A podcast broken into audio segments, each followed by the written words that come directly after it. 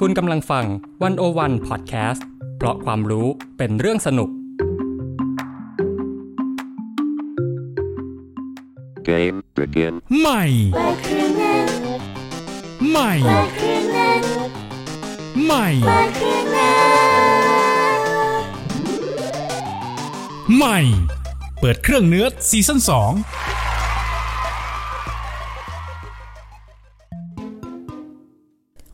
โอ้ฮาโล สวัสดีจ้า เธอมาจากไหนลอเอ้ย เรามาจากประเทศไทยไง รู้จักเปล่า ไทยแลนด์ ไทยแลนด์อะ อ๋อ I know I know ไต้หวันที่มีชานมใช่ไหมไม่ใช่ไม่ใช่ ไทยแลนด์อะ ประเทศไทยยูโนอ่า ไทยแลนด์ ประเทศไทยที่มันคมคมๆมาลอนั่นมันกันไกล อ่า ที่มันเป็นผลไม้อะนะ นั่นมันลำไย เอาไว้ใช้ขอโทษหรือเปล่า นั่นมันกลมเมนนาไซเออที่เอาไว้ใช้รักสินะ นั่นมันหัวใจ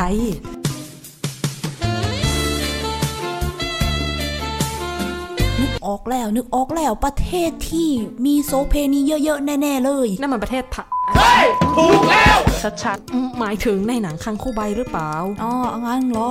ตกลงประเทศอยู่ชื่ออะไรนะขออีกทีสิ ไทยแลนด์ อ๋อ ไต้หวัน โอ้ย ถ้ามันจะเข้าใจยากขนาดเนี้ยเปลี่ยนชื่อประเทศไปเลยไหมเนี่ย เอ้าเราอยู่จะเปลี่ยนไปเป็นอะไร อยากรู้สิถ้าอยากรู้เราก็ต้องปะปะปะปะเปิดเครื่องเนิร์ด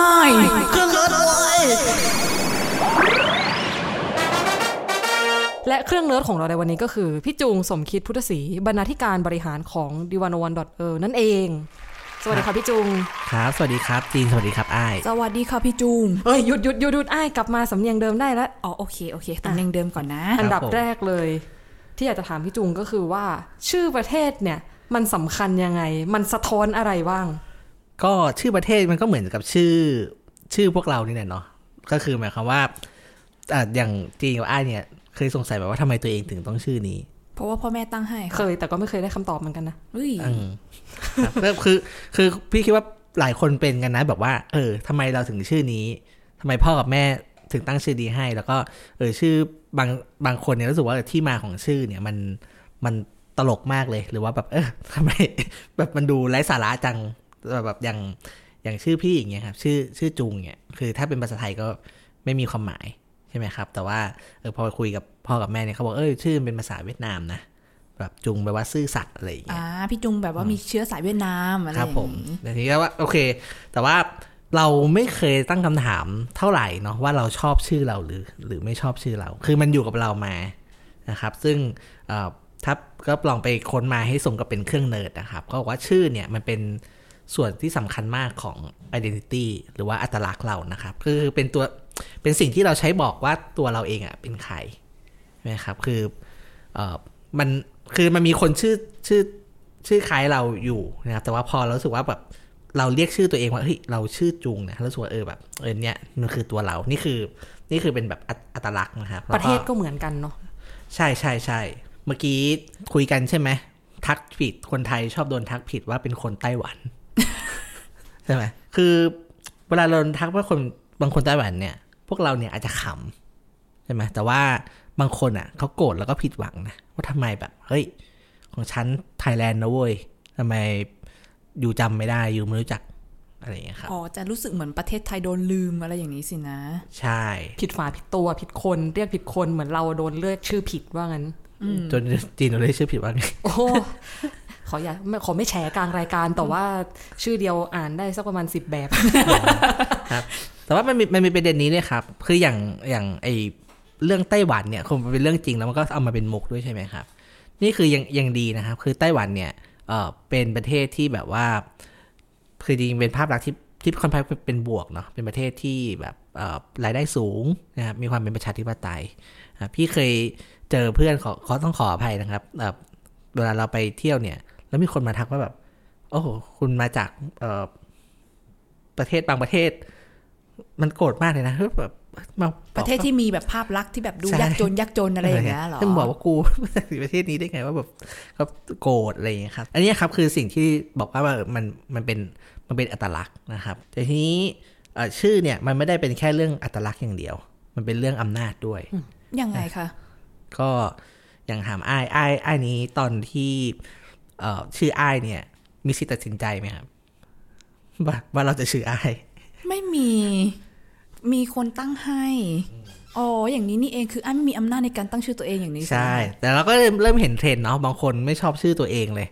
โตขึ้นมาก็เปลี่ยนชื่อออ่านะก็คือแบบว่าเริ่มเริ่มมีอำนาจละว่าจะ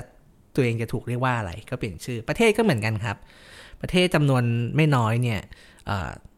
ถูกเรียกโดยคนอื่นที่ที่ไม่ใช่คนในประเทศนั้นใช่ไหมครับ เช่นอะบางประเทศเนี่ยถูกตั้งชื่อโดยเจ้าอาณานิคมนะครับ แล้วก็พอ ปลดแอกเป็นเอกราชปุ๊บเอ่อเขาก็ประกาศตั้งชื่อใหม่ที่เขาคิดว่ามันสะท้อนเออตัวเขาได้ดีกว่านะครับก็อันนี้ก็เป็นถึงบอกครับว่าประเทศเนี่ยเป็นเรื่องของอำนาจ แล้วก็เอ่อเราจะเห็นเขาชอบแซวกันใช่ไหมอย่างประเทศไทยเนี่ยจะมีแสแลงที่ถูกใช้เรียกประเทศตัวเอง เช่น ประเทศสารขันเคยได้เคยได้ยินไหมเคยเคยอืมคือตอนที่นึกถึงประเทศสารขันเนี่ยก็บอกว่า เออใครเป็นคนใครเป็นคนใช้ใครเป็นคนคิดแต่ว่าแบบมันถูกใช้จนแบบเราเข้าใจแล้วว่ามันเป็นประเทศไทยอย่างเงี้ยอืมมันก็มีนัยยะของการเสียดสีใช่ไหมครับมณฑลไทยกัวอย่างเงี้ยอันนี้ก็เสียดสีใช่ประเทศกรุงเทพอันนี้ก็เสียดสีทุกอย่างเป็นชื่อเสียดสีหมดแล้วมันเป็นการเรียกเพื่อที่จะเหมือนกับต่อล้อต่อเถียงกับอำนาจอยู่ระดับหนึ่งเหมือนกันนะ อย่างแบบอะประเทศกรุงเทพก็คือต่อล้อต่อเถียงกับรัฐส่วนกลางใช่ไหมอ่าประเทศเชียงใหม่นี่ก็คล้าย ๆ กันอ่าใช่ไหมครับ ก็เนี่ยครับก็เลย เป็นที่มาว่าเออชื่อเนี่ยมันสำคัญทั้งโดยเฉพาะชื่อประเทศเนี่ยก็มันก็สะท้อนอ,อ,อัตลักษณ์แล้วก็อำนาจด้วยเหมือนกันนะครับ ทีนี้เนี่ยมาถึงชื่อของประเทศเราบ้างพี่จุงอะอย่างที่พี่จุงบอกว่าประเทศแต่ละประเทศเนี่ยบางครั้งมันก็ตั้งของมันเอง บางครั้งก็มีคนตั้งให้ และอย่างของไทยเนี่ยค่ะ ชื่อมันมาจากไหนจริง ๆ แล้วก็ ครับ คือประเทศไทยเนี่ย ก็อันนี้หลายคนรู้แล้วว่ามันมีสองชื่อใช่ไหม คือก่อนมาเป็นไทยเนี่ยเราเป็นสยามมาก่อนอืมเราค่อยเปลี่ยนมาเป็นไทยนะครับ ก็จริงๆ ก็เลยอยากจะเล่าตั้งแต่สยาม อันนี้ต้องขอออกตัวกันนะครับ ว่าไปเอางานเขียนของอาจารย์ปรีดี มารู้สึกจะเล่าให้ฟังว่าทำไมต้องเป็นอาจารย์ปรีดีนะครับอาจารย์ปรีดีเนี่ยเคยไปค้นว่าสยามเนี่ยหมายความว่ายังไง สยามเนี่ยอาจารย์บอกว่าแบบเออมันก็มีเอ่อนัก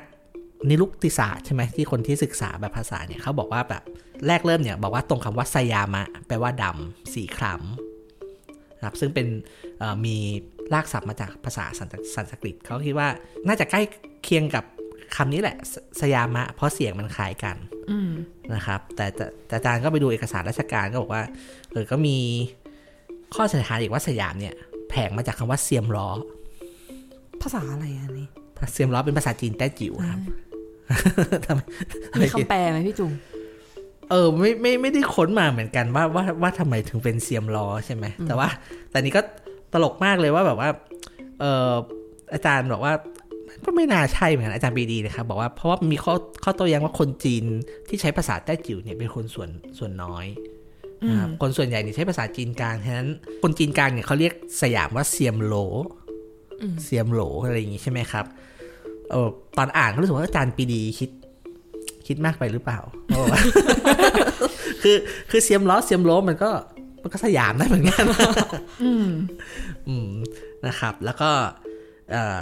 อีกตำราหนึ่งเนี่ยเขาบอกว่าเป็นการเรียกตามชาวอินเดียใต้ที่เรียกดินแดนแถบเอ่อประเทศไทยเนี่ยว่าสยามนะครับก็คือเรียกพื้นที่แถบนี้แหละว่าสยามแต่ว่าความหมายอาจจะยังไม่แน่ชัดอย่างนี้ยเหรอคะใช่ครับผม แต่ว่าเอาจารย์ปีดี และนักวิชาการหลายคนเนี่ยเชื่อว่าสยามมาจากคำว่าสามะนะครับคือมันมีคำว่าสามสามะประเทศนะครับซึ่งแปลว่าสีทองนะนะครับ แล้วก็สยามเนี่ยในที่นี้จึงเลยหมายความว่าเป็นแว่นแคว้นแห่งเมืองทองหรือสุวรรณภูมิ ใครที่เคยฟังเพลงชาติประเทศสยามตอนแรกเนี่ยเนี่ยก็คือจะประโยคนี้เลยว่า ประเทศสยามนามประเทืองว่าเมืองทอง นี่คือเพลงชาติไทย ยุคแรกนะครับ ก็คือเป็นความหมายนี้เลยอ่าฟังดูดีๆนะคะก็ตอนนี้เนี่ยอาจารย์ปรีดีเนี่ยซื้อคำว่าสีทอง แต่ว่าไอความหมายแรกที่บอกว่าสยามมาที่เป็นสีดำคล้ำคือไม่เอา ประเทศสีคล้ำคือไม่ชอบ ก็เลยมาเชื่อว่าโอเคสีทองดีกว่าไอ้ยแต่มันก็ตรงกับนี้ด้วยนะที่ว่าจริง ๆ ในเซาท์อีสเอเชียก็ถูกเรียกว่าสุวรรณภูมิ ตั้งแต่แบบสมัยก่อนหน้านี้อ๋อใช่ใช่โอเคใช่รับฟังได้ครับ แล้วก็แต่ว่าอ่านนี้อันนี้ก็ คิดว่าน่าสนใจดี คืออาจารย์ยังคิดเผื่อไว้ด้วยนะครับว่า บางทีสยามเนี่ยอาจจะมาจากคำว่าสมะก็ได้ สมาร์ทแปลว่าอะไรคะสมะแปลว่าสงบเรียบร้อย และเดาว่าคำนี้อาจารย์เติมเข้ามาเองเสมอภาค ครับ ซึ่งส่วนตัวเนี่ยคิดว่าออาจารย์พยายามตีความชื่อนี้ให้เป็นเรื่องการเมืองด้วย เพราะว่าความเสมอภาคคือคือหนึ่งในหลัก ที่คณะราษฎรหลักหกประการหลักหกประการที่คณะราษฎรนำเสนอใช่ไหมก็คือว่าสยามเนี่ยมันมันเสมอภาคนะ อะไรเงี้ยมันสมะอะไรอย่างเงี้ยครับอ่านอกจากสงบแล้วก็เสมอภาคด้วย ใช่ก็เลยคิดว่าเอ่ออันนี้ส่วนตัวคิดว่าเป็นเป็นสิ่งที่อาจารย์ปรีเดียพยายามเอ่อเล่นการเมืองกับกับชื่อประเทศด้วย ฟังฟังดูอาจารย์ปีดีก็แทงกักอยู่หลายความหมายเหมือนกันนะอ่าอ่าใช่ครับกวาดได้หมด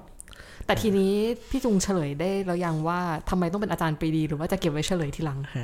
ก็ มันเกี่ยวกับเรื่องของการการที่เราเปลี่ยนชื่อสยามมาเป็นไทยด้วยอ่านะครับ เพราะว่าไม่รู้ไอ้ายกับจีนพอทราบไหมว่าใครเป็นคนที่ริเริ่มเปลี่ยนชื่อสยามมาเป็นประเทศไทย จอมพลปอเฮ้ยเขามาแน่นว่ะเขาเตรียมตัวมาดี ใช่ครับ ใช่ใช่คือจอมจอมพลปอเนี่ยเอ่อเปลี่ยนชื่อสยามมามาเป็นไทย เพราะว่าคือเรารู้กันใช่ไหมครับ คนคนรุ่นหลังจะรู้ว่าจอมจอมพลปอเนี่ยเอ่อ จะเป็นรัฐนิยมหน่อย แล้วก็พยายามที่จะสร้างวัฒนธรรมแห่งชาติขึ้นมาใช่ไหมครับ แล้วหนึ่งในเครื่องมือที่จอมพลปอใช้เนี่ยก็คือการเปลี่ยนชื่อประเทศ เพราะว่าจอมพลปอเนี่ยคิดว่าชื่อสยามะเนี่ยอย่างที่ไอายบอกเมื่อกี้ครับว่าสยามะแบบว่าสีดำนะครับแต่จอมพลบอกว่าจอมพลปอบอกว่ามันจะสีดำได้ยังไง คนไทยคนในไม่ผิวดำซะหน่อย ใช่ คนไทยเป็นคนผิวเหลืองนะครับก็เลยอาอยากตั้งชื่อประเทศไทยว่าไทย เพราะเป็นที่รวมของชาติเชื้อไทย ประเทศไทยรวมเลือดเนื้อชาติเชื้อไทยครับอ่าใช่ฉะนั้นถ้าเราดูเพลงชาติของสยามกับเพลงชาติของประเทศไทยเนี่ยมันก็จะพอบอกนัยยะความหมายของชื่อประเทศได้เหมือนกันนะครับแต่ว่ามันมีมันมีมุมนี้ด้วยตอนที่เขาเถียงกันชื่อประเทศเนี่ยเขาบอกว่าต่อไปจะใช้ชื่อประเทศว่าไทยใช่ไหมแล้วก็เอ่อขออภัยพี่จำชื่อไม่ได้ แต่ว่าเป็น เป็นคนสำคัญของรัฐบาลจอมพลปอว่า ถ้าเป็นชื่อไทยเนี่ยภาษาอังกฤษให้ใช้คำว่าไทยแลนด์อืมอาจารย์ปรีดีก็แย้งขึ้นมาบอกว่า คือไอ้ประเภทที่ไปเติมแลนต่อท้ายชื่อประเทศเนี่ย ส่วนใหญ่เป็นประเทศอาณานิคมอาจารย์แกอาจารย์ปรีดีแกก็ก็สู้สู้สุดทางว่าแบบไม่เอาไม่ไม่ไม่เอาชื่อไทยอะไรครับ ซึ่งเอ่อมันไม่ใช่เปลี่ยนแล้วเปลี่ยนเลยนะครับ ในประวัติศาสตร์เนี่ยมันมีการเปลี่ยนกลับมาเป็นสยามรอบหนึ่ง นะครับ แล้วพอจอมพลปอกลับมาเบียมนาจรอบที่สองเนี่ยแกก็เปลี่ยนเป็นไทยอีกรอบหนึ่งแกก็ดื้อเหมือนกันเนาะถ้าเกิดกลับมารอบไหนก็จะเอาชื่อไทยให้ได้ใช่ทีนี้เมื่อกี้ที่ถามว่าทำไมต้องเป็นเอ่ออาจารย์ปรีดีใช่ไหมครับ ค่ะ ก็เอ่อคืออาจารย์ปรีดีเนี่ยบอกว่าคือการต่อสู้เพื่อเปลี่ยนชื่อประเทศไทย หรือว่าเป็นสยามเนี่ย มันไม่ใช่แค่ เรื่องของการเปลี่ยนชื่อ มันไม่ใช่เรื่องเล็กๆนะครับเพราะการเปลี่ยนชื่อประเทศสยามเป็นประเทศไทยเนี่ยมันสะท้อนทัศนคตินะครับเนี่ยว่ามันมีอยู่ 3 ทัศนคติที่เราเห็นได้จากการเถียงกันเรื่องนี้ อันแรกคือทัศนคติหลักชาตินะครับหรือภาษาอังกฤษที่เขาเรียกว่า patriotism นะครับซึ่งเอ่อแกคิดว่าสยามเนี่ยสะท้อนทัศนคติหลักชาตินะครับแต่ว่าพอเปลี่ยนมาเป็นไทยเนี่ย กลายเป็นทัศนคติเชื้อชาตินิยม racism คือนับเอาเฉพาะ ชนชาติไทย ชาติพันธุ์ไทยอะไรเงี้ยครับผมแล้วก็ไอทัศนคติเชื้อชาตินิยมเนี่ย มันนำไปสู่ทัศนคติทัศนคติที่เรียกว่าคลั่งชาติ ภาษาอังกฤษมันเรียกมันเรียกอะไรนะชาวินิซึมครับผมอ่าไม่กล้าอ่านครับเพราะว่าครับซึ่งซึ่งในยุคสมัยของอาจารย์ปรีดีและจอมพลปอเนี่ยมันก็คือ คล้ายๆ แบบที่เป็นนาซีเยอรมัน หรือว่าเป็นญี่ปุ่นนะครับผม ก็คือพูดง่ายๆคืออาจารย์บอกว่าคือสยามเนี่ยคือรักชาตินะ แต่ว่าถ้าไทยเนี่ยเป็นเชื้อชาตินิยม ซึ่งจะนำไปสู่การคลั่งชาติ นี่คือดีเบตที่ในช่วงทศวรรษประมาณ 2,480 2,490 นะครับก็เป็นดีเบตที่ก็น่าสนใจก้าวหน้าอยู่ เราก็ยังเห็นดีเบตเรื่องพวกนี้กันอยู่ในในปัจจุบันนะครับผมทีเนี้ยพี่จุง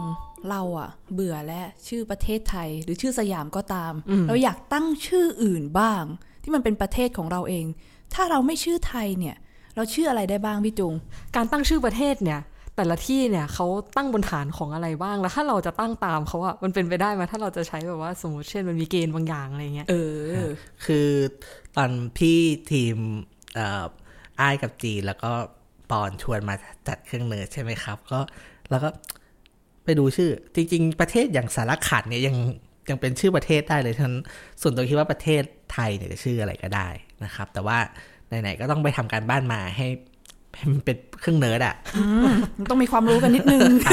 มันแล้วก็ต้องทำเรื่องที่เหมือนจะไม่มีสาระให้มีสาระใช่เราก็เลยไปดูไปดูครับว่าประเทศต่างๆในโลกเนี่ยเขา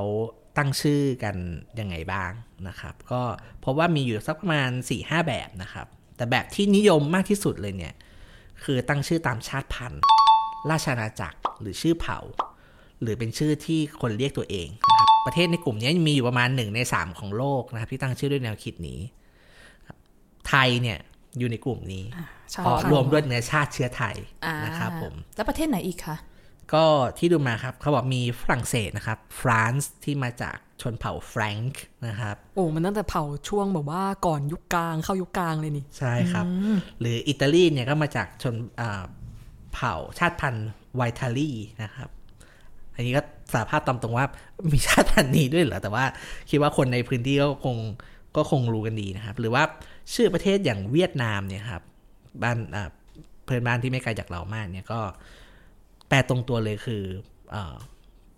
คนเวียด คือเวียด people อะไรอย่างเงี้ยครับ เวียดนามคือเวียด people อืมนะครับดินแดนคนเวียด ใช่ครับผม หรือว่าเกาหลีใต้นะครับ เกาหลีเนี่ยเขาเรียกประเทศตัวเองว่าแดฮันมิงกุก ซึ่ง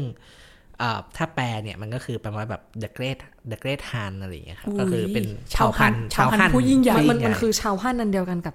คนจีนคิดว่าแผ่นดินใหญ่ปะคิดว่าเป็นอันเดียวกันโอ้ my god ครับก็คือเขาตีกันแต่ไม่ใช่ฮั่นธรรมดาไงฮั่นผู้ยิ่งใหญ่เว้ยครับฉันใหญ่กว่าคือ ทีนี้ถ้าถ้าเราตั้งชื่อตามแนวทางนี้ใช่ไหมครับ แล้วก็เราประเทศไทยก็ใช่ใช่ไหมครับ แต่เราก็จะเรียกแบบแบบประเทศจีนอพยพเพราะว่าตอนนี้คนจีนแบบว่าใช่ก็คนเป็นไทยเชื้อสายก็เป็นจีนมีเยอะแล้วนะใช่อืมอาจจะประเทศกลายเป็นประเทศจีนอพยพครับ ประเทศมอญเนี้ยประเทศคือประเทศไทยส่งประเทศลาวพวนคือได้หมดเลยคือเราคือประเทศไทยเนี่ย มีกี่ชาติพันธุ์อะไรใช่ก็คเอารับมาเอาตั้งมาเลเลยยแล้วอยากอยากตั้งอะไรก็ก็ตั้งไปใช่ไหแต่มันครับก็ดูแบบว่าเหมือนจะยกความสำคัญขึ้นมาแค่ชาติพันธุ์เดียวอะนะถ้าเกิดจะตั้งตามแนวนี้แล้ว ใช่ เราก็รู้สึกว่ามันขัดหูใช่ไหมคือคือไอ้คำว่าไทยเนี่ยเราใช้จนมาจนชินจนเรารู้สึกว่ามันไม่ค่อยขัดหูเท่าไหร่อ่าแต่ถ้าบอกว่าเฮ้ย ไปประเทศลาวพวนกันเถอะ เปลี่ยนชื่อเป็นประเทศลาวพวนรู้สึกว่ามันขัดหูเพราะเรารู้สึกว่าเราไม่เราไม่ใช่เราไม่ใช่พวนเราพวนใช่ไหมครับฉะนั้นปัญหา ของการตั้งชื่อประเทศแบบที่อิงกับชาติพันธุ์ กับชื่อเผ่าเนี่ยก็คือมันไม่ได้อบอุ้มความหลากหลายนะครับ ก็คือ คือในแผ่นดินหรือในพื้นที่พื้นที่หนึ่ง มันมักจะประกอบด้วยคนที่หลากหลายมากๆ ใช่ไหมครับฉะนั้นเอ่อการตั้งชื่อประเทศตามอ่าลักษณะของเผ่าพันธุ์หรือชาติพันธุ์เนี่ยก็จะถูกวิจารณ์เยอะเลย ลองคิดดูว่าถ้าเกิดว่าเออเราไม่ใช่คนไทยพุทธเงี้ยแล้วอยู่ในประเทศไทยบางทีก็อาจจะรู้สึกอึดอัดตะขิดตะขวงอยู่เหมือนกันนะเนาะถ้าคิดในทางกลับกันแล้ว อืมใช่ อย่างเราเนี่ยก็พูดไม่ได้เต็มปากหรอกว่าเป็นคนไทยแท้ เพราะว่ามีแบบเชื้อจีนพ้นทะเลอะไรอย่างเงี้ยอ่าครับ อันนี้จริงๆก็เป็นประเด็นประเด็นใหญ่มากอันหนึ่งใช่ไหมคือบางคนที่ฟังแล้วไร้สาระใช่ไหมแต่ว่าเชื่อไหมครับว่าหนึ่งในวิธีแก้ปัญหาสามจังหวัดชายแดนภาคใต้ วิธีหนึ่งที่เคยเสนอกันมาเนี่ย คือให้เปลี่ยนชื่อประเทศกลับไปเป็นสยามอ๋อเหรอ ใช่ เพราะว่าสยามเนี่ยมันโอบรับความหลากหลายมากกว่าอ่านะครับคือคน คนอาจจะไม่รู้สึกว่า comfortable กับการที่อยู่ใต้ประเทศไทยแต่ comfortable กับการอยู่ใต้แบบสยามอะไรเงี้ยอืมแต่เปลี่ยนชื่อก็คงเป็นทางหนึ่งแล้วครัก็บอาจจะต้องทำปรับกลไกอื่นๆควบคู่ไปด้วยใช่นะแต่ในเรื่องนั้นก็อาจจะยาว ทีก็นี้ขอต้องกลับทดไว้ก่อน ขอกลับมาที่หัวข้อเดิมของเราหน่อย คือนอกจากที่ประเทศจะมีชื่อคนที่เรียกตัวเองตามเชื้อชาติแล้วเนี่ย เราสามารถ มันมีอย่างอื่นไหมชื่ออื่นไหมที่คนเรียกตัวเองแต่มันไม่เกี่ยวกับเชื้อชาติอะพี่จุคนรับเอ่อนอกจากเชื้อชาติชาติพันธุ์นะครับก็มีบอกว่าเป็นชื่อที่คนอยากจะเรียกตัวเองด้วยนะครับ เช่นประเทศบูกินาฟาโซเนี่ยเขาเปลี่ยนชื่อประเทศในปี 1984 นะครับ ชื่อเขาเนี่ยความหมายพื้นถิ่นแบบว่าเอ่อประเทศของประเทศแห่งความซื่อสัตย์ Land of Honest ประเทศคนสุจริตอะไรอย่างเงี้ยเหรอ ใช่ใช่ครับ ทีนี้ถ้าเราอยากตั้งชื่อประเทศตามแนวนี้ใช่ไหมครับ พี่ก็นึกถึงที่แบบเอ่อประเทศยิ้มประเทศแห่งการประเทศ Land ไหน of Smile เออ Land of ประเทศคน Smile ยิ้ม ประเทศคนยิ้มเลยครับ แต่ว่าฟังไวเดี๋ยวเขาจะเขาจะหาว่าเป็นประเทศนัดยิ้มอะไรอย่างเงี้ยอะเดี๋ยวพักเรื่องนี้ไปดีกว่าเอาต่อไปดีกว่าเดี๋ยวเราอย่าไปขยี้เรื่องยิ้มมากเลยครับผม ครับเอ่อแนวทางที่สองที่เขาใช้ตั้งชื่อประเทศกัน คือตั้งชื่อตามภูมิศาสตร์อ่านะครับ ก็คือมีประมาณประเทศหนึ่งในสี่ของโลกนะครับ ที่ตั้งชื่อตามลักษณะนี้นะครับถือว่าโดเยยอะเหมือนกันนะครับ โดยที่ชื่อตามภูมิศาสตร์เนี่ยก็เป็นได้ทั้งที่เอ่อคนพื้นถิ่นเรียกคือคนในในพื้นที่นั้นเรียกหรือว่าเป็นที่คนนอกเรียกนะครับ แล้วแล้วแต่ว่าประเทศไหน เช่นเอ่อประเทศคอสตาริกาเนี่ยชื่อมันมาจากเอ่อ the rich coast นะครับชายฝั่งที่ร่ำรวยชายฝั่งที่ร่ำรวยนะครับอันเนี้ยเป็นคนสเปนเป็นคนตั้ง เพราะว่าอ่าเอ่อสเปนเนี่ยตามตำนานเล่าว่าพอเดินเรือไปขึ้นฝั่งที่คอสตาริกานะครับไปเจอชนเผ่าพื้นเมือง มีทองเต็มไปหมดเขาเลยตั้งชื่อว่า อุ้ยตรงนี้แหละชายฝั่งที่มันรวยๆเนี่ยมีทองมีทอง is Costa Rica หรือว่าฮอนดูรัสเนี่ยชื่อโดยความหมายแปลว่า deep water นะครับก็เข้าใจว่าน่าน่าจะอยู่ในแบบ เอ่อล่องน้ำลึกอะไรอย่างเงี้ยครับประเทศนั้นอยู่ตรงไหนนะ ประเทศตรงที่อยู่น้ำลึกๆเนี่ยครับหรืออย่างประเทศอย่างเซราลีโอนนะครับชื่อเขาก็จริงๆถ้าแปลมาเนี่ยก็เท่มากเลย Lion Mountain ประเทศภูเขาดูดีสิงนะโต ภูเขาราชสีห์นะครับหรือว่ามอนมอนเตเนโกรใช่ไหมครับ ชื่อก็แปลว่า Black Mountain อะไรอย่างเงี้ยครับ เป็นอ่าอีกประเทศหนึ่งที่เอ่ออันนี้ก็ตอนไปอ่านก็เซอร์ไพรส์เหมือนกันประเทศอัลจีเรียนะครับอัลจีเรียแปลว่าเกาะ แต่ออสเตรเลียไม่ได้เป็นเกาะครับ คืออ่าโอเค มีประเด็นเลยครับ ก็เลยเออก็เข้าใจว่าอัลจีเรียไม่เป็นเกาะ แต่ว่า คือเขาตั้งชื่อตามเมืองหลวง ซึ่งมันมีลักษณะเป็นเกาะอ่าอ๋อนะครับไอไอเนี้ยเป็นเมืองที่ตั้งมาจากเอ่อชื่อเมืองหลวงทีเอ้ยเป็นชื่อประเทศตั้งมาจากชื่อเมืองหลวงอีกทีหนึ่งนะครับ ทีนี้เอ่อกลับมาที่ไทยบ้าง ถ้าเราจะยึดเกณฑ์ภูมิศาสตร์เนี่ยอืมก็ไม่รู้ตั้งชื่ออะไรดี เพราะว่าประเทศ ลุ่มประเทศดอน ประเทศรุ่มๆดอนอ่าเพราะเรามีลุ่มน้ๆอ๋อเพราะเรามีดอนใจเออแล้วก็เป็นลุ่มดอนๆอะไรเงี้ยต้องแล้วสอีกลับกัน อีกชื่อหนึ่งที่พี่คิดว่าเออคนเรียกอยู่บ้างนะครับ ก็คือดินแดนแหลมทองำอ่านี่ก็เคยได้ยินผ่านๆอยู่เหอืมือมนกันคือประเทศไทยมันมีลักษณะเป็นเป็นแหลมเนาะอ่าเป็นแหลมแล้วก็ไอเนี่ยสยามะหรือว่า สุวรรณภูมิเนี่ยก็คือทองเราแหลมดำไม่ได้เหรอแหลมทองอาจารย์ปีดีไม่แอบพูดอ๋ออ๋อโอเคไม่ชอบไม่ชอบสีทองสัสามะนะครับ แล้วก็ อันนี้ทำให้นึกถึงเอ่อสมมติฐานของนักคิดอีกฝั่งหนึ่งก็คือคุณจิตรภูมิศักดิ์คุณจิตรภูมิศักดิ์เนี่ยบอกว่าซัมไอสยามเนี่ย อาจจะมาจากซัมหรือเปล่าซัมซึ่งเอ่อมีรากศัพท์ที่หมายถึงว่าที่ราบลุ่ม อ่าก็นี่ไงประเทศรุ่มๆดอนครับคือคือคือคือคือถ้าเป็นทางภูมิศาสตร์เนี่ยก็สยามเนี่ยก็อาจจะหมายถึงเอ่อที่ลุ่มได้ด้วยเหมือนกันนะครับผมถ้าเกิดเราจะเรียกประเทศแบบประเทศขวานทองอะไรอย่างนี้ได้ไหมคะ ก็คือไอ้ขวานทองเนี่ยเป็นสิ่งที่เราเข้าใจใช่ไหมสมมติว่าไปไปถาม hey you you think ประเทศไทยรูปร่างเหมือนอะไรเขาอาจจะไม่คิดว่าเหมือนขวานนะๆ ก็เป็นไปได้นะเออเพราะมันเป็นสิ่งที่แบบมันสอนในแบบตำราไทยอะไรอย่างเงี้ยแล้วก็อีกอย่างหนึ่งเอ่อเขตพรมแดนเนี่ยมันเพิ่งขีดขึ้นสมัยรัชกาลที่ห้าเนาะมันเป็นแล้วเส้นสมมุติอะไรอย่างนี้ใช่ใช่ไหมเป็นคะเส้นสมมุติ แต่ก็เท่อยู่นะแบบว่า ชื่อประเทศอะไร I from I come from X Golden X you know I come from X land อะไรอย่างเงี้ยฝรั่งคงจะงง X ไหนวะครับผม โอเค ไปต่อนะครับ ต่อไปอ่าแนวทางตั้งชื่อที่สามนะครับ ก็คือเป็นทิศทางของบางสิ่งบางอย่าง อะไรคะซึ่งเอ่อบอกเลยว่าอันเนี้ยสะท้อนชัดเรื่องเรื่องเรื่องอำนาจนะครับ คือเพราะเป็นการบอกว่าอะไรคือศูนย์กลางอะไรคือชายขอบนะครับ ตอนนี้ปัจจุบันเนี่ยเขาสำรวจมามีประมาณ 25 ประเทศนะครับ ที่ใช้ชื่อ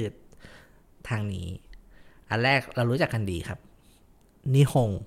ออกเสียงถูกไหม ถูกถูกญี่ปุ่นญี่ปุ่นเนาะอืมแต่แรกอ่านนิฮอนนิฮอนมีมีคนมีคนมาแต่ทักแย้งว่าไม่ใช่ นิฮงนะคะครับนิฮงเนี่ยเอ่อแปลว่าก็คือตามชื่อเลยครับ ดินแดนอาทิตย์อุทัยเป็นดินแดนที่พระอาทิตย์ขึ้นอืมครับแต่ว่าคำเนี้ยเป็นคำที่เอ่อคนจีนมีรากมาจากประเทศจีน เพราะยัว่างไงคะประเทศญี่ปุ่นเนี่ยอยู่ทางตะวันออกของประเทศจีน อ๋อ ก็เลยเป็นดินแดนที่พระอาใช่ทิตใช่ย์ใช่ขึ้นเป็นดินแดนที่อยู่ทางตะวันออกในในความหมายในความหมายคือดินแดนที่พระอาทิตย์ขึ้นนะครับ หรือประเทศอย่างนอร์เวย์อะ Northern Way ทางเหนือเหรอ ใช่ มาจากคำว่า Northern Way ที่แปลว่าประเทศที่อยู่เหนือๆนั่นแหละใช่อ่าอันนี้ logic คล้ายกันออสเตรเลียออสเตรเลียเนี่ย ตามความหมายเดิมมันคือ เกาะใต้ แล้วอย่างออสเตรเลียกับไอ้นอร์เวย์เนี่ยเขาเอาอะไรเป็นศูนย์กลางคะเข้าใจว่าเอ่อเข้าใจว่าเอายุโรปยุโรปเป็นศูนย์กลางนะครับ ก็คือนนอร์เวย์อยู่เหนือยุโรปแล้วก็อยู่ใต้ของของโลกอะไรเงี้ยจริงยุโรปเนี่ยก็เป็นคนที่ชอบไปขีด นู่นขีดนี่ใบเยอะเหมือนกันนะครับอย่างเยอะมากเลยแหละเอาจริงแล้วมันจะครึ่งโลกครับอย่างอย่างอี จริงกับไอ้ายน่าจะเคยได้ยินคำว่าตะวันออกกลาง อ่า ใช่ไหมครับแต่สำหรับเรามันอยู่ตะวันตกไง ใช่ไงสำหรับเรามาอยู่ตะวันตกไงเราก็แบบว่า เออพวกอิรักอิหร่านเนี่ยมันอยู่ทางตะวันตกใช่ไหมแต่ว่าเขาเรียกว่าตะตะวันออกกลางแล้วเราก็งงว่าทำไมมีตะวันออกต้องมีกลางด้วยวะอืมใช่ไหมเออแต่ว่าพอเราไปดูที่ตั้งของยุโรปอะไรเงี้ยก็ก็เข้าใจได้อ๋อคือมัน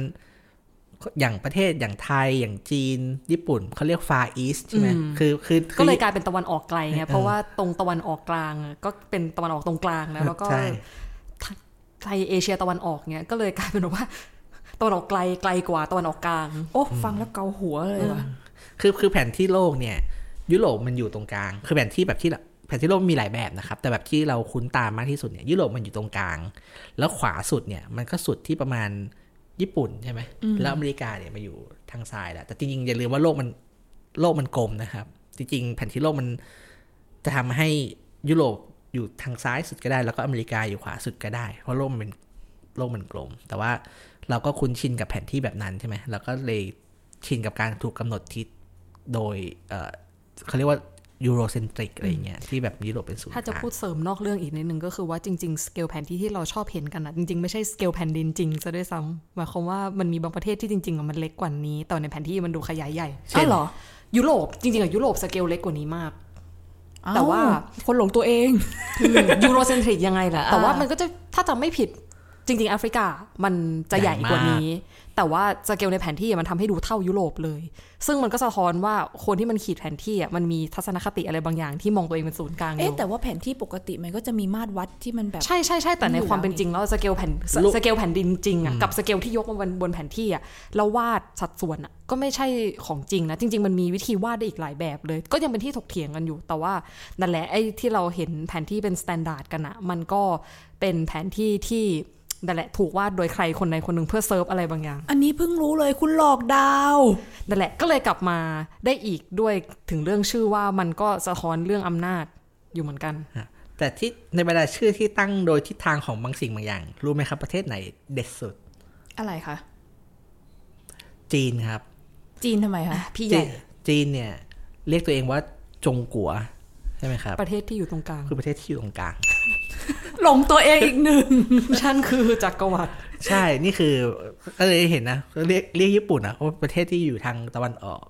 เรียกตัวเองว่าประเทศที่อยู่ตรงกลางนะครับแล้วก็เอ่ออันนี้ก็ไม่รู้เหมือนกันอย่างที่ชื่อเล่นอีกชื่อหนึ่งของชื่อแซะนะครับ ของไทยก็คือมณฑลไทกัวเนี่ย คือก็ไม่รู้ว่าเป็นมุมมองจากจีนหรือเปล่า คือจริงๆลองไปค้นมาดูเขาบอกว่าเป็นชื่อที่แบบเอาไว้แซะ ประเทศไทย คือคนไทยแซะคนไทยด้วยกันเองนะครับ ตอนที่แบบว่าเอ่อเนี่ยตั้งแต่รัฐประหาร 57 มาแล้วเราไปเอ่อโอนออนผ่อนตามททางปักกิ่งค่อนข้างเยอะก็เหมือนกับเป็นมณฑลหนึ่งของจีนสละตอนเนี้ยเป็นส่วนหลังบ้านเขาเราก็จะเรียกกันว่ามณฑลไทกัวครับผมก็เนี่ยครับ อันนี้เป็นกลุ่มที่เรียกตามทิศทางของของบางสิ่งบางอย่างไออย่างที่เกรินไปตอนแรกครับว่า คือการเป็นทิศทางของบางสิ่งบางอย่างเนี่ย มันก็ต้องมันเลยต้องมาใครล่ะ บางสิ่งบางอย่างนั้นคือใคร นั่นก็คือคนที่มีอำนาจหรือประเทศที่มีอำนาจถัดจากชาติพันธุ์ภูมิศาสตร์ ทิศทางของคนมีอำนาจ อะไรต่อคะต่อไป บุคคลสำคัญครับคือตั้งชื่อตามบุคคลเลย อันนี้ตัวอย่างเช่นนะครับ ฟิลิปปินส์นะครับอ่าฟิลิปปินส์เนี่ยเป็นอาณานิคมของสเปนใช่ไหมครับ ก็เลยตั้งชื่อตาม King ฟิลิปที่สองซึ่งเป็นกษัตริย์ของ สเปนในในยุคล่าอาณานิคมอ๋อนะครับจะกลายเป็นฟิลิปปินส์ครับผม หรือว่าประเทศโบลิเวียโบลิเวียเนี่ยเป็นที่ก็มีความมีความ cool อยู่ เพราะตั้งชื่อตามตั้งชื่อตามนักปฏิวัติซีมอนโบลิวาร์อ๋อเหรอ ก็เลยเป็นชื่อโบลิเวียนะครับเฮ้ยแล้วถ้าเกิดเป็นของไทยล่ะคะครับจะอยู่ที่ว่านับว่าใครเป็นนักปฏิวัตินะครับ แบบว่าอะโอเคแอบแกล้งแกล้งแกล้งแกล้งโยนในไหนไหนๆเดือนนี้ก็เดือนมิถุนายน แบบประเทศคณะราษฎรอะไรอย่างนี้ work ไหมก็ก็ก็เป็นไปได้นะ คือเรานึกถึงประเทศเดี๋ยวคงได้คุยต่อไปอย่างประเทศอย่างไลบีเรียก็มีแบบเอ่อชื่อความหมายคือ liberation เนี่ยประเทศแห่งการปลดปล่อย คือ หรือว่าคณะราษฎรคือตามภาษามันคือ people เนาะอืมประเทศจำนวนมากก็มักจะเอาคำว่า people อะ ไปใส่ในชื่ออย่างเป็นทางการของของประเทศใช่ไหมก็ก็เป็นอิเลเมนต์หนึ่งของของความเป็นประเทศแล้วแล้วแต่แต่อย่างอย่างไทยแลนด์เป็น kingdom ไงเป็น kingdom of Thailand แต่ว่าไม่รู้เหมือนกันถ้าเอ่อประเทศหลายประเทศก็มีคำว่า people อยู่อยู่เนี่ย republic อะไรนะ people of China อะไรประมาณเนี้ยใช่ไหมจำจำไม่ได้มันคิดอย่างแบบคิดว่าคิดอยู่ว่าแบบว่า อืม เก็บไว้ก่อนแล้วกันอันนี้ครับผม ได้ครับ แล้วก็แต่ว่าการตั้งเอาชื่อคนมาตั้งเนี่ยเอ่อคิดว่ามันเป็นมรดกสำคัญของอาณานิคมเลย อืมนะครับ คือไทยเนี่ยเอ่อโอเค ประเทศไทยไม่ได้เป็นชื่อตามบุคคลใช่ไหมครับ แต่ประเทศไทยเนี่ย การเป็นรูปการปกครองสมัยรัชกาลที่ห้าเนี่ยไปเอาตัวแบบของรัฐอาณานิคม อินเดียที่อังกฤษใช้ปกครองอินเดียเนี่ยมาใช้นะครับ เราคิดว่าวิธีคิดแบบอาณานิคมเนี่ย อยู่ในวิธีคิดแบบรัฐไทยค่อนข้างเยอะ ฉะนั้นเราจะเห็นเลยว่าแบบว่าสถานที่สำคัญอะไรของไทยเนี่ย จะชอบตั้งชื่อ เอาชื่อบุคคลไปตั้ง เป็ตึนกบุคคลเกิดของใหม่อะไรอย่างอะไรอย่างเงี้เงี้ยยครับ ชื่อคนชื่อถนน ที่ว่ามันจะมีแบบว่าชื่อ Prince ต่างๆเอาไปตั้งชื่อสถานที่อะไรแบบนั้นใช่ไหมครับอ่าก็จริงๆก็คือก็ไม่ใช่แค่ ไม่ใช่แค่ชื่อเจ้าเท่านั้นนะครับถ้าพูดตรงๆแล้วก็มีถนน ปรีดีซอยปรีดีพนมยงค์ถมีนนเจ้าพญานงเจ้าพถนญานพิบูลนี่สงครามใช่ไหมครับ ถนนปฏิพัฒน์อะไรอย่างเงี้ยครับ ก็จะมีเราจะมีชื่อสถานที่ที่เป็นชื่อคนอยู่อยู่จำนวนหนึ่งซึ่งคิดว่ามันก็ก็น่าสนใจเหมือนกันว่าเออทำไมรัฐเนี่ยชอบเอาชื่อคนไปตั้งชื่อนะครับ มาถึงหมวดสุดท้ายบ้างเมื่อกี้พี่จุงมีแบบแพรมๆมานิดหนึ่งว่ามีตัวอย่างเป็นประเทศไลบีเรียที่แปลว่า liberation อ่า ครับคือหมวดสุดท้ายนี่เป็นหมวดเป็นหมวดที่สนุก นะครับเพราะว่าเอ่อเป็นชื่ออื่นๆที่ไม่ได้อยู่ในเอ่อตรกกะการตั้งชื่อทั้งสี่ห้าข้อข้างบนแล้วเขาตั้งชื่อกันยังไงบ้างอะก็ตั้งชื่อแล้วแต่อยากจะให้ประเทศประเทศเป็นอะไรครับ เช่นเนปาลนะครับชื่อตามแปลตามภาษาถิ่นคือแบบ holy place สถานที่ดินแดนอันศักดิ์สิทธิ์อ่าศักดิ์สิทธิ์อ่าดินแดนศักดิ์สิทธิ์ประเทศคอโมโรสเป็นประเทศแปลว่าพระจันทร์อันนี้คือประเทศอยู่ที่ไหนอะพี่จุง ไม่รู้เหมือนกันขอทุกท่านคุณผู้ฟังทุกคนไปฝากไป Google กันดูนะคะ ว่าโคโมโรสแต่แต่แต่แต่แต่มีแต่มีจริงคอโมโรสไม่ได้โกหกไม่ได้โกหกครับอีกอันหนึ่งก็อ่าไลบีเรียครับ liberation อย่างที่บอกอันนี้อ่าก็มาจากการปลดปล่อย แต่มีในบรรดาชื่อทั้งหมดเนี่ย คิดว่ามีสองชื่อที่แบบว่า เท่สุดละ ซึ่งก็คือภูฐานผู้ฐานเนี่ยนะครับภูฐานเนี่ย ภาษาถิ่นเนี่ย แปลว่า